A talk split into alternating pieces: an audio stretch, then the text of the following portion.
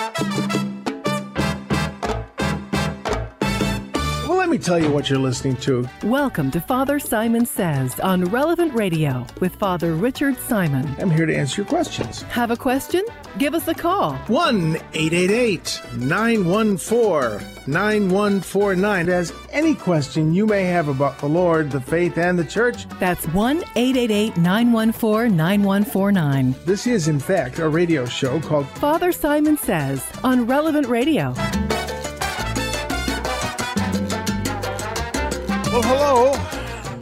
Welcome back for another day of obscurity. Um, and, uh, um, We're gonna do a mainstream topic sometime soon, or just obscurity. oh, this is, this is, everything I do is obscurity. I mean, really, this is, well, you, you can't be anything but obscure in the letters of St. John or the letter of the Hebrews. I mean, they're obscure. But the gospel's not so obscure today, I don't think. All right, let us pray, and then we'll jump headfirst into the pool of obscurity. In the name of the Father, the Son, and the Holy Spirit. Come, Holy Spirit, fill the hearts of your faithful and kindle in them the fire of your love. Send forth your Spirit, they shall be created, and you shall renew the face of the earth. Lord, you taught the hearts of the nations by the light of the Holy Spirit. By that same Spirit, may we have right judgment in all things and evermore rejoice in his comfort through Christ our Lord. Hail Mary, full of grace, the Lord is with thee. Blessed art thou amongst women, blessed is the fruit of thy womb, Jesus. Holy Mary, Mother of God, pray for us sinners now and at the hour of our death. Amen. Saint Michael the Archangel, defend us in battle. Be our protection against the wickedness and snares of the devil. May God rebuke him, we humbly pray. And do thou, Prince of the heavenly host, by the power of God, cast into hell Satan and all the evil spirits who prowl about the world seeking the ruin of souls. Amen. In the name of the oh, Father, while we got you on the line, Lord, please bless Father. Uh, Father, uh, I, I don't want to mess up the name, but the priest who was burned to death by by uh, terrorists in Nigeria, and that poor priest who was shot in his attempt to escape the burning building. So, Lord, bless them and and reward them for their bravery, um, and also please help uh, Father Michael in Africa, who's been kidnapped. In the name of the Father, the Son, and the Holy Spirit. Amen. It- it's we interesting. in quite the times. What? I was just going to say, What? Father, this is live. That you know, people have Yeah. said that there's been more martyrs in the 20th century than there have in the history of the church. I think the 21st century uh, is is stacking up quite quite favorably to the 20th in terms of martyrs, and I really do believe it. It it, it because not because of the theological and liturgical screwiness in which we are living, but because of the martyrs. I think history, uh, unless the Lord comes soon, history will look back on this as one of the great ages of the church. How and what's going to develop, God alone knows. But I think that that um, I think we should have that perspective. Well, all right, let us let us move on to the big book on the coffee table. Well, I want to go to the gospel first because it's much more, it's much less obscure, believe it or not. Uh, it's obscure, but much less obscure. This is Mark, the third chapter, the first verse to the sixth verse. Jesus entered the synagogue, and there was a man who had a withered hand. In other words, he had a, he'd had a stroke. They watched Jesus closely to see if he would cure him on the Sabbath so that they might accuse him. This is what Orthodox Judaism to this day believes that you cannot heal someone on the Sabbath. That is the work of a doctor. You can always save a life. Uh, of human life or even the life of, of a domestic animal. You can always save a life. I mean, the rabbis rightly abhorred uh, cruelty to animals. Uh, and, and so they, they, that's um, why the, Jesus in his discussions with the Pharisees uh, talks about, won't you loose your, your ox or your donkey from a pit if it falls in? So on the Sabbath. So that's that's just an aside, but healing was the work of a doctor. So if you found someone bleeding to death in the gutter, you could tie up his wounds so that he would not die. And I suppose you could give medicine if it was an infection so virulent that it might kill a person. But short of saving life, you could not heal someone on the Sabbath, be it spiritually or physically. So that's the deal. Jesus had a reputation for healing, and that was work. So Jesus says, Is it lawful to do good on the Sabbath rather than to do evil, to save life rather than to destroy it? They remained silent, looking round at them with anger. Isn't that interesting? He was angry at them. Uh, uh, that's that's a strong thing. Uh, you know, this good and gentle Jesus. He never got mad at anyone. Oh, he was he was angry. Well, he said to this man, "Stretch out your hand," and he stretched out the hand, and it was immediately restored.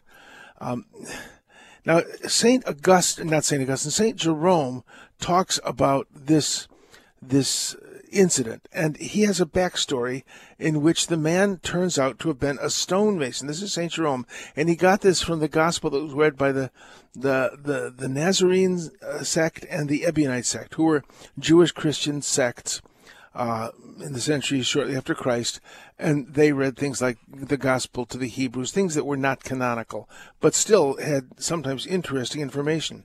And St. Jerome says that from those Gospels, he has learned that uh, this was a stonemason, and this had taken his livelihood, and he had to go about begging for his bread. Uh, um,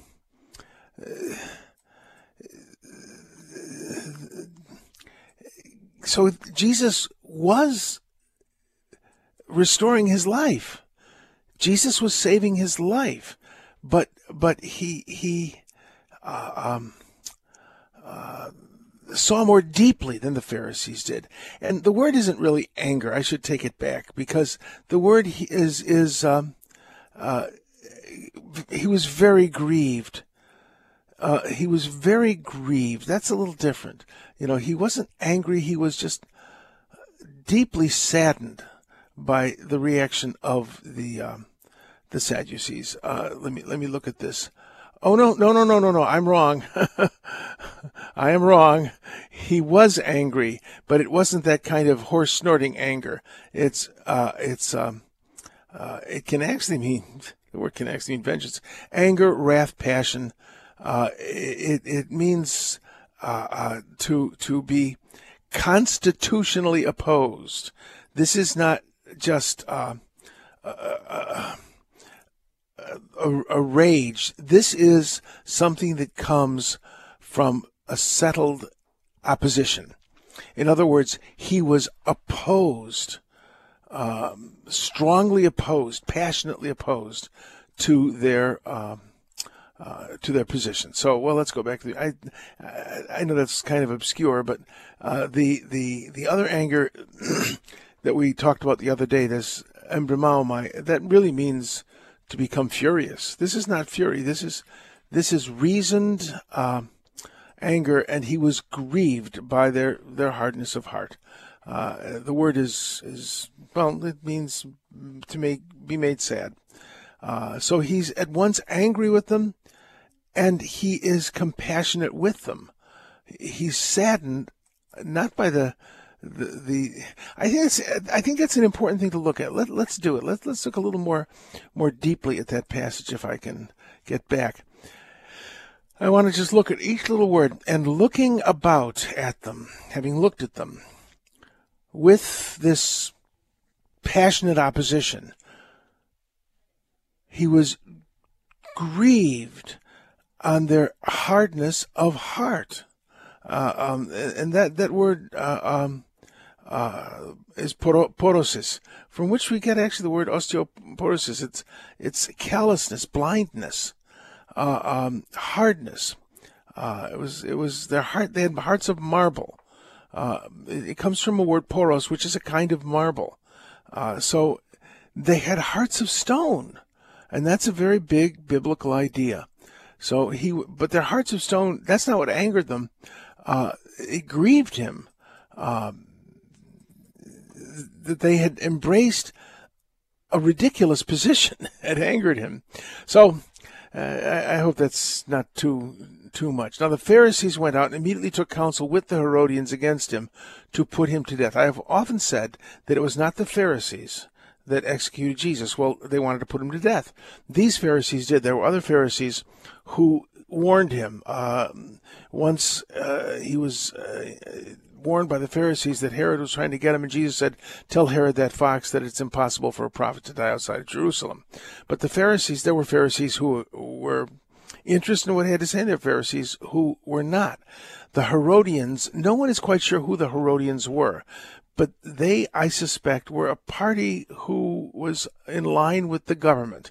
And these were people who, if Jesus did something uh, that would destroy the peace of the kingdom and the relationship to the Romans and all that sort of thing. Well, Herod would be interested in that. That's why the Herodians are, are interested in, in finding out whether or not they should pay taxes to Caesar. So, but the heart of this is that Jesus saw more deeply than they did. They had defined the law of God in such a way that it excluded it excluded kindness to this this man. Now, this is a dangerous thing for me to say because you can get the idea that somehow you are superior to the law. We were in the 60s and, and, and early 70s in the seminary. One of our favorite uh, words was epikeia. It, it, it, meant to jump over a, a difficulty. And the idea was that if you knew the intent of the lawgiver, you could uh, uh, follow the intent rather than the exact rule. Well, we knew the intent of the lawgiver because we were the uh, we were the dawning of the age of the Aquarius, and we interpreted laws the way we wanted to, and so there's a danger there. But understand that that uh, what Jesus says to these Pharisees is it lawful to do good or or evil on the Sabbath? Well, you know, I don't want to violate the Sabbath. I got a flat tire. Can't you help me? Yeah, you can help him on the Sabbath. That's an act of kindness on the Sabbath. Um, all right. Moving along. Uh, let's go back to that first reading. Melchizedek, king of Salem, priest of the Most High God, met Abraham. I, we're still on this Melchizedek bit. Gee, the, the, author of the letter of the Hebrews is trying hard to prove that that uh, the, the priesthood of Melchizedek is superior to the priesthood of Aaron, and um, that's what this passage is about. Now, I don't think you can understand um, this this part of the letter to the Hebrews without really understanding um, the uh, the position of Mel- who Melchizedek was. Melchizedek was a very mystical figure.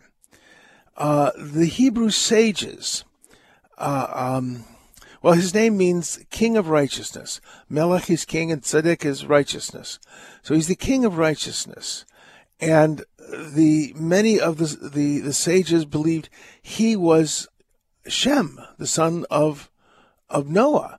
If you calculate all of the, the, the dates and the genealogies and the ages, well, maybe he was he went all the way back to the flood. And uh, others said, no, he was the nephew of Noah who was born of a virgin and miraculous. I'm not making this stuff up. Uh, the second book of Enoch, uh, which is a Jewish work from the first century, uh, says that Melchizedek was born of a virgin uh, who was the brother of Noah. The child uh, was born posthumously, and he was born essentially fully grown, clothed and and blessing the Lord and he was marked with the badge of priesthood. And so Melchizedek was taken by an angel to the Garden of Eden so he didn't suffer in the deluge. Where they get this stuff, I don't know, but this is a this is a belief from the time of Christ. See, Enoch is a very misty figure, but that's why the the, the letter says um, uh, that he's without father, mother, or ancestry, without beginning of days or end of life. In fact, is some some actually compare him uh, to a divine being.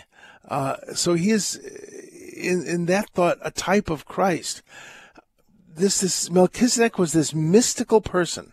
So I think that that's important for us to understand. Um, so. Uh, he is incontrovertibly the first person in the scriptures to whom the word priest is applied.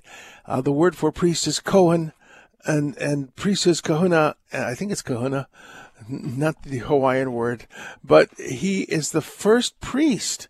So I, I think that that's a very important idea that that he is the very prototype of priesthood.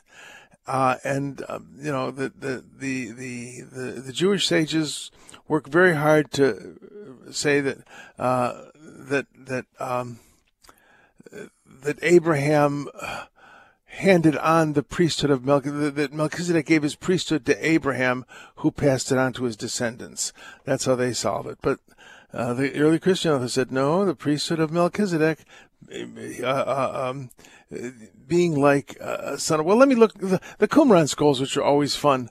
Uh, that Melchizedek is identified with the archangel Michael, and uh, um, the uh, this interpretation uh, that we hear in the Qumran scrolls certainly was contemporary with uh, the Christian scriptures and the letter of the Hebrews, uh, and uh, this this idea of the King of Righteousness is the letter of the Hebrews is saying something that's also said in the Qumran scrolls, but very interestingly, um, this is an eternal priesthood uh, that he's made like unto the Son of God and he abides as a priest continually.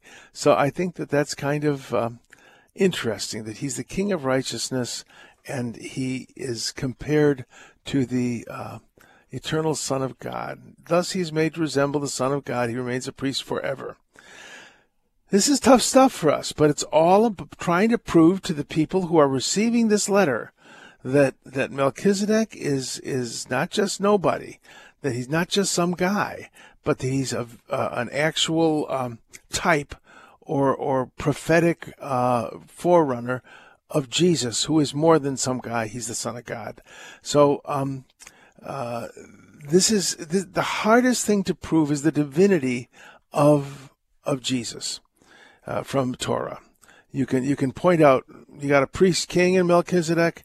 Uh, you've got Abraham believed that he would receive Isaac back, so you've got resurrection in the Torah. If Father Abraham believed it, it's in the Torah.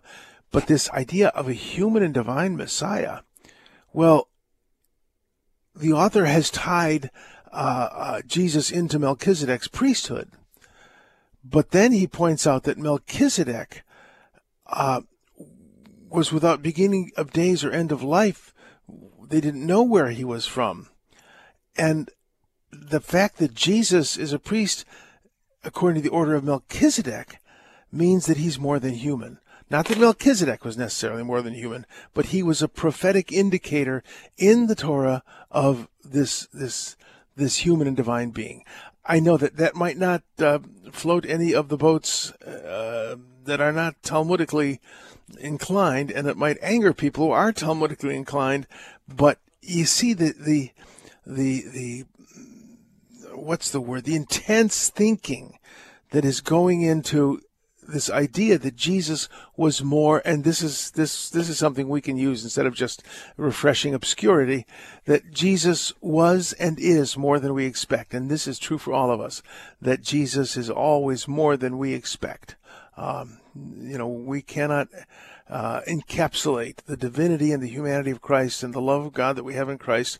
It is always more than we expect. And the author of the letter of the Hebrews is saying the Messiah was more than you were expecting. He's priest king, human and divine, crucified and resurrected. Beautiful stuff, I think, once you once you once you get through the the obscurity. All right, speaking of obscurity, let's take a break. 888-914-9149. You can call me and ask any question you may have, though I I prefer easy ones, frankly. 888 914 9149, and we'll be back with some letters.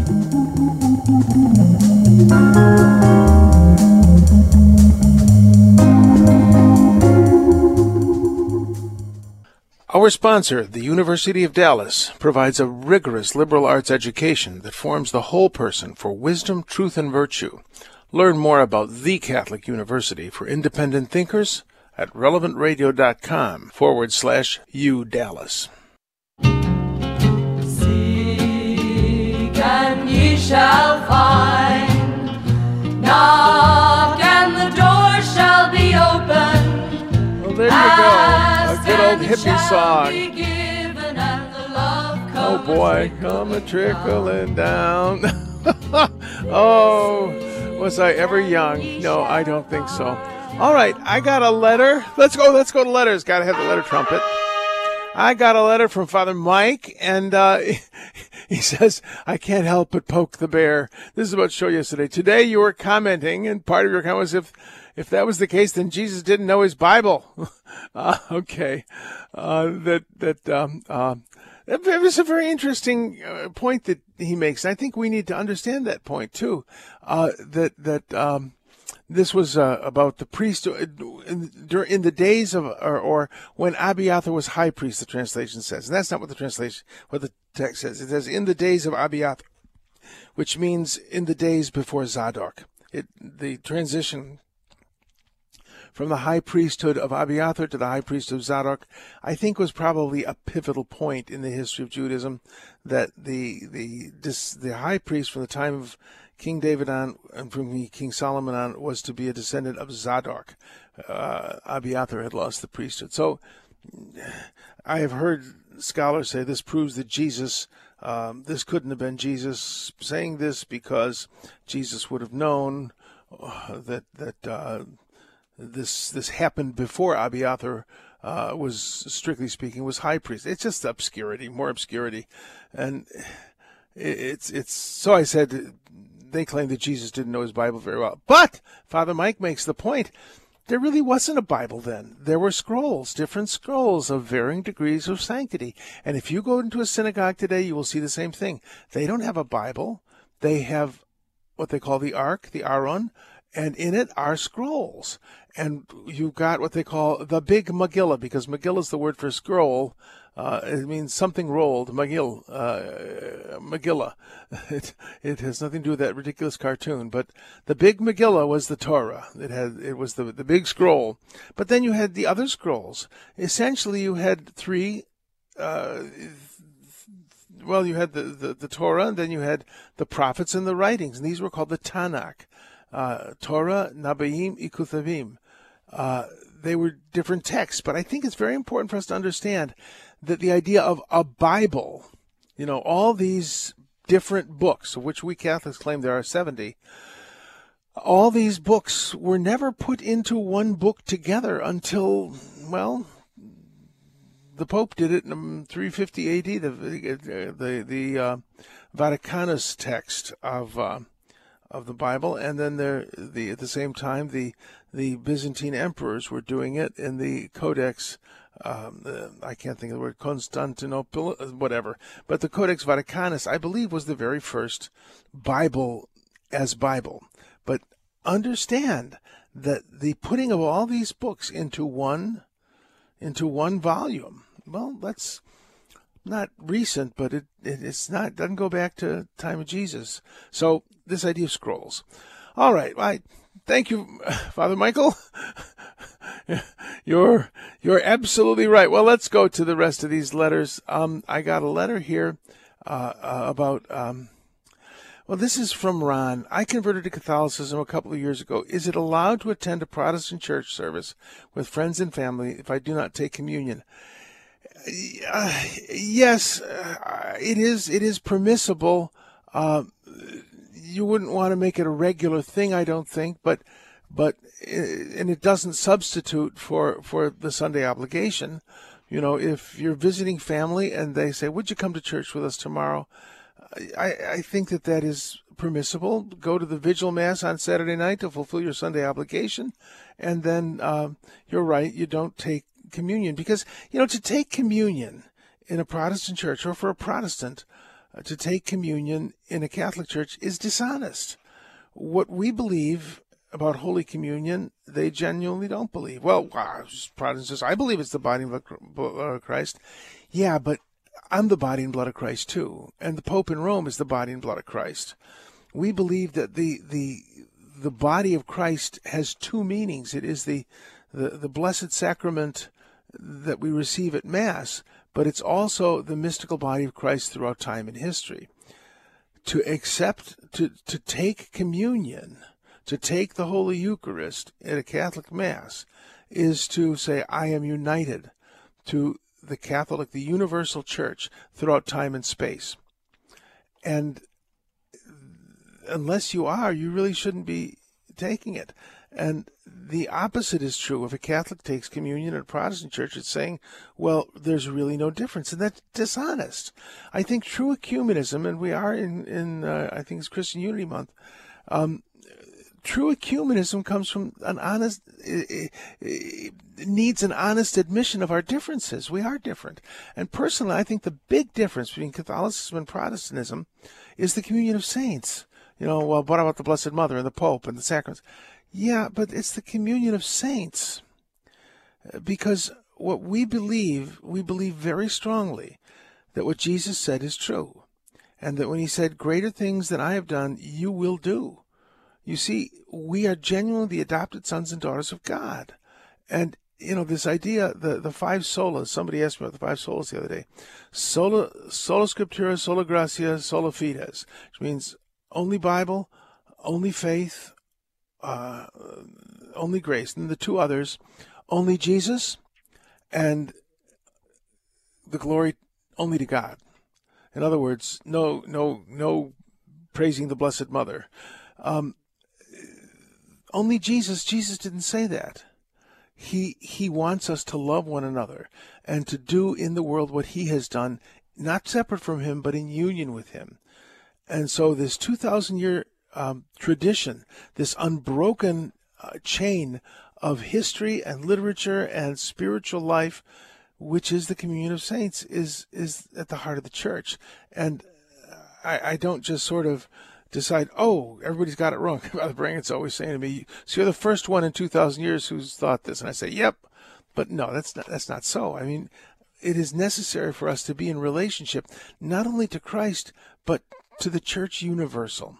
So I think that's important. That's why we don't take communion in one another's churches, because it's fundamentally dishonest. It may be a nice gesture, but it's a fundamental lie. We tell we tell one another pleasant lies. The devil does that. Christ has always told me the unpleasant truth, even when I didn't want to hear it. So, um, uh, to to occasionally attend a non-Catholic service uh, is I do not, if you are well established in your faith, is not problematic. But to take communion would be very problematic. So I think you're you're on the right track, Ron. And if I'm wrong, if there's a moral theolo- a real moral theologian listening, and I'm wrong, please correct me. All right, let's go. All right, venial and mortal sins. this is a good one. Could you give me examples of mortal and venial sin? Sure. You know, well, what's this mortal sin, venial sin business? It's in the first letter of John. There are sins which are unto the death. That the word mortal means unto the death. We get it from the first letter of St. John. So it's real Bible and it's real tradition. Catholics have a problem, though. We tend to think of venial sin as, well, those are good sins. There is no such thing as a good sin. Every sin is an offense against the infinite majesty of God. A mortal sin cuts off our relationship to God. A venial sin does not. It hinders and even weakens our relationship to God and makes us more disposed sometimes to more serious sin. But a mortal sin is a thing that is objectively grave. The three big mortal sins in the early church were adultery, idolatry, and murder. And there are other mortal sins. For instance, to steal, we were always taught that to steal more than one day's salary from a person was a mortal sin. In other words, you make $200 a day and I steal $200 from you. I've committed a mortal sin because I've taken a day of your life. It's in essence murder. Uh, if I say something that that causes you great harm, that's essentially a violation, not simply the eighth commandment, but the fifth commandment: "Thou shalt not kill." I have killed part of your ability to make an income, your ability to relate to the people who love you. Uh, so, so uh, false witness and gossip can reach the level of mortal sin if they are done with the purpose of causing serious harm to another person. However, to commit a, a, mortal sin, the matter must be grave. In other words, if you think that that um, uh, I remember a person, oh yeah, she was actually a relative. She went through a terrible case of scrupulosity when she was a girl. She remembered that rhyme, step on a crack and you break your mother's back. She thought that if she willingly stepped on a crack, she was willing harm to her mother and thus it was a mortal sin. It wasn't. Stepping on a crack is not gravely wrong. But she she went through this horrible period in life where she actually was that scrupulous. She certainly got over it, thank God. So it must be objectively grave. You must know it's objectively grave. I didn't know that was a sin. Well, then it may have been mortally grave, but you did not commit the sin. You did not give yourself over to the sin, and you must be completely free uh, to to commit that sin. You must have a full turning of the will. In other words, you must it must be a wrong thing. You must will to do it, and uh, uh, um, you must have full freedom. In other words, if someone has a gun to your head and says, "Do this," it's doubtful whether you could be committing a mortal sin. So, uh, a venial sin would be uh, telling a little white lie. Uh, a venial sin would be, you know, um, it might be taking home paper from work that you shouldn't. Uh, but you see, oh, so those aren't really bad. No, they're really bad. Uh, every sin, as I said, is a is an offense against the infinite majesty of God. Some end our relationship to Him to willfully kill someone, to willfully commit adultery, uh, to willfully steal a great amount of money. These and, and and we do these things freely. Those are mortal sins. So I hope that helps, Patricia from McAllen. Um, well, let's see what time I got. Oh, let me do another letter. Oh, this is really something. This is Nora from Baltimore, um, who has a question about the Revelation. Uh, who are the 144,000? And other Catholics included there. The 144,000, this is a symbolic number. 12 is a number that applies to tribes of Israel. It can mean, it often means when you read in scripture, it means government. Uh, it's a, you see, in, they have something called gematria among the Jews, which is the symbolic meanings of numbers. So um, uh, the the the twelve is also a symbol of of totality.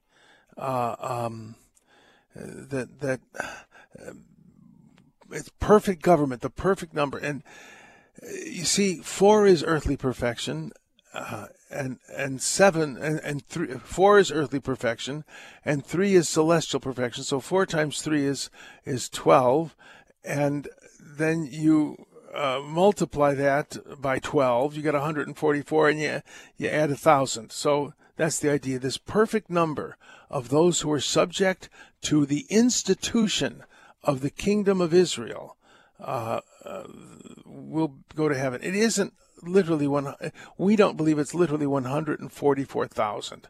Uh, so um, uh, this is from the house of Israel, and then the passage goes on to say, uh, we read in in uh, this is in chapter seven of the book of Revelation. Then we go on to see, after this I looked, and there was before me a great multitude that no one could count, from every nation, tribe, and people, standing before the throne before the Lamb.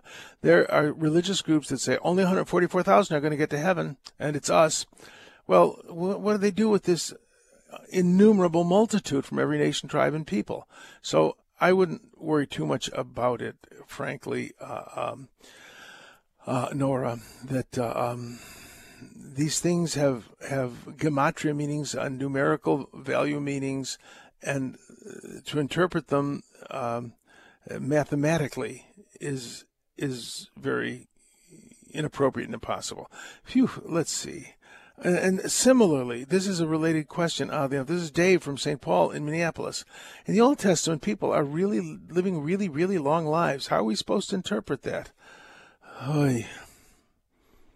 Uh, the the um, uh, I remember when I was young, there were these yogurt commercials um, that that you know this guy was climbing trees at 169 years old in in some place in the middle of Asia, really really Badistan or something, and and uh, uh, he was climbing trees and he attributed all to yogurt. This was when they were trying to sell Americans on yogurt.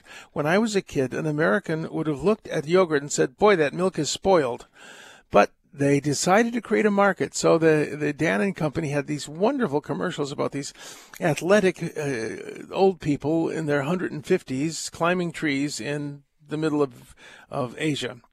Well, somebody wanted went to research this and see what had happened to these old people eating yogurt, and none of them were ever 150 or 160, but they were they were as if 160. In other words, they were so respected that they might as well have been 160.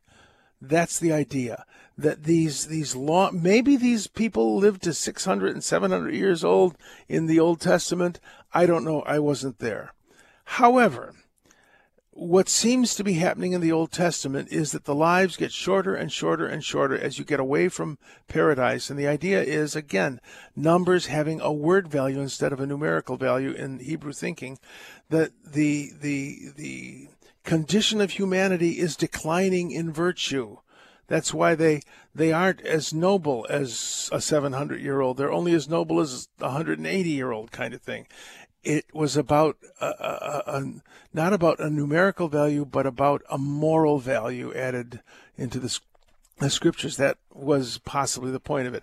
Then again, maybe they were 700 years old. I was never, I wasn't there. Okay, and speaking of not being there, I'm going to take a break and we're going to come back with a word of the day.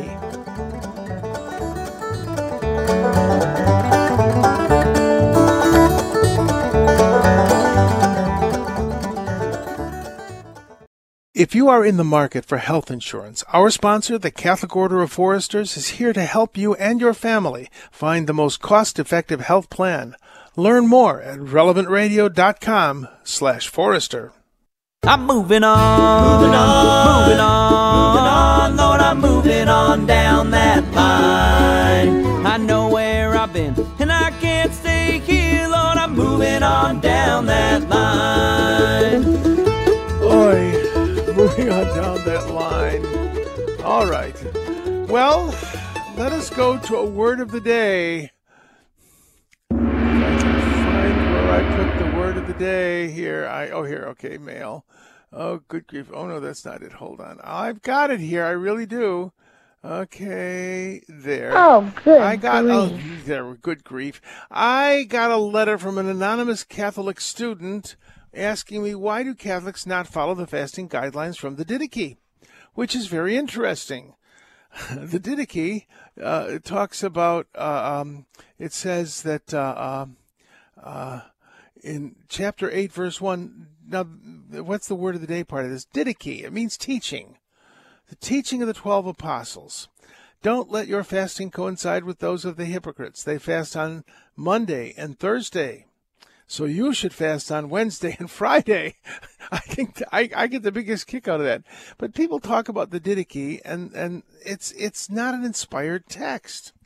Uh, the Didache is is uh, um, a fascinating thing, and I recommend everyone read it. But it it it it, it may be older than some books of scripture. Uh, um, I, I, think there's some reputable scholars who put it that early. Uh, um, it, it, may have been a reaction to certain things in the church as early as 50 AD, but it it was not. We knew about it. The text was lost.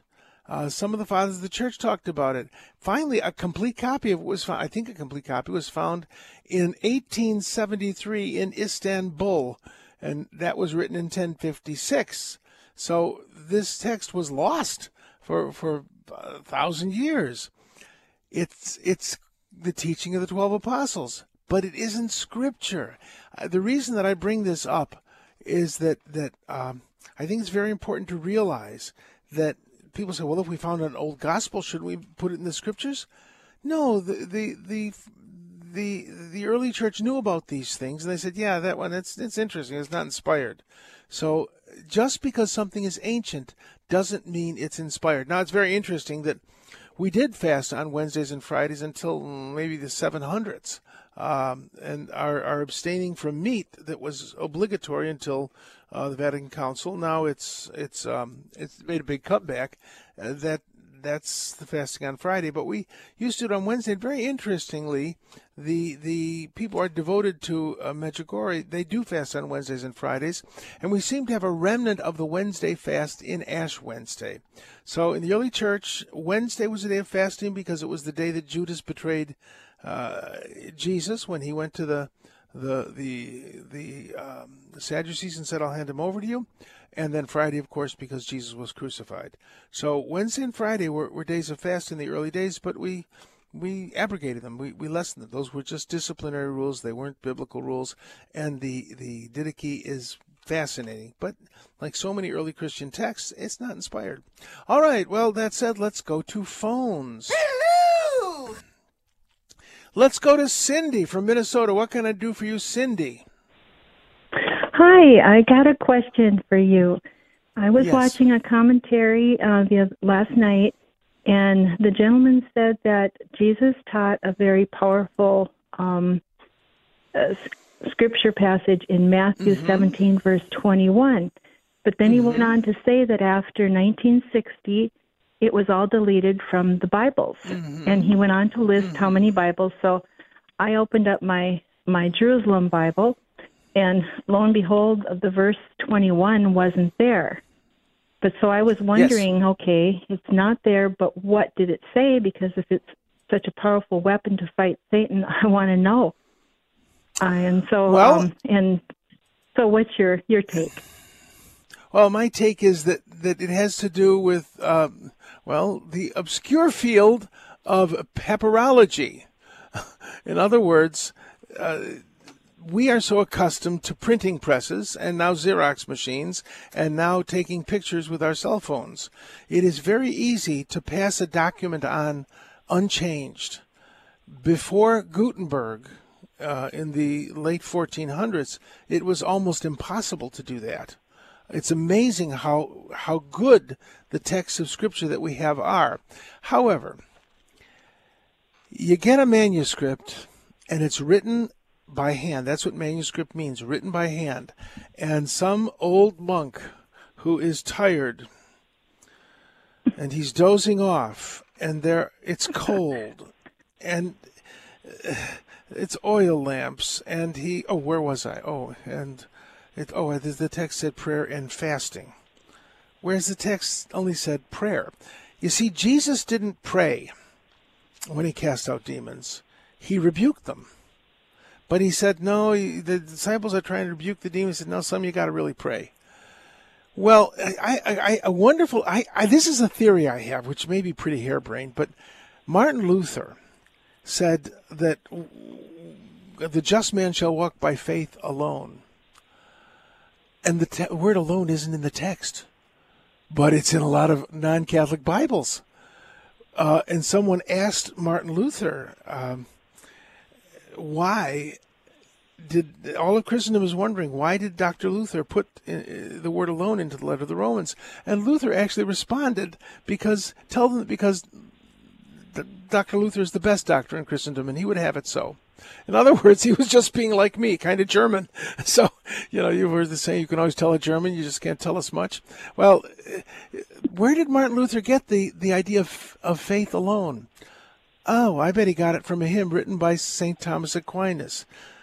Oh, faith alone is enough to, to receive the Eucharist. In the Tantum Ergo, sola fides is a phrase from a song written by um, written by Thomas Aquinas. And when Luther translated his New Testament, I suspect that when he saw the just man shall walk by faith, in his head he said the just man shall walk by faith alone, and he moved on. That happens when you're doing something by hand. And what happens then is if you have a bad text and some rich person wants to make 20 copies of the New Testament to give to his friends, that would be a, a just a, a regal gift. It would have been very expensive. And a king would have a, a copy of the scriptures of the New Testament written to give to someone. And if you got your if you copied it from a bad text, well, there were 20 versions more of the bad text. And how many how many children would those bad texts go on to have? Whereas the right text, the older text, uh, um, well, it wasn't copied by the, that king, and so it didn't get around. Are you following me in this?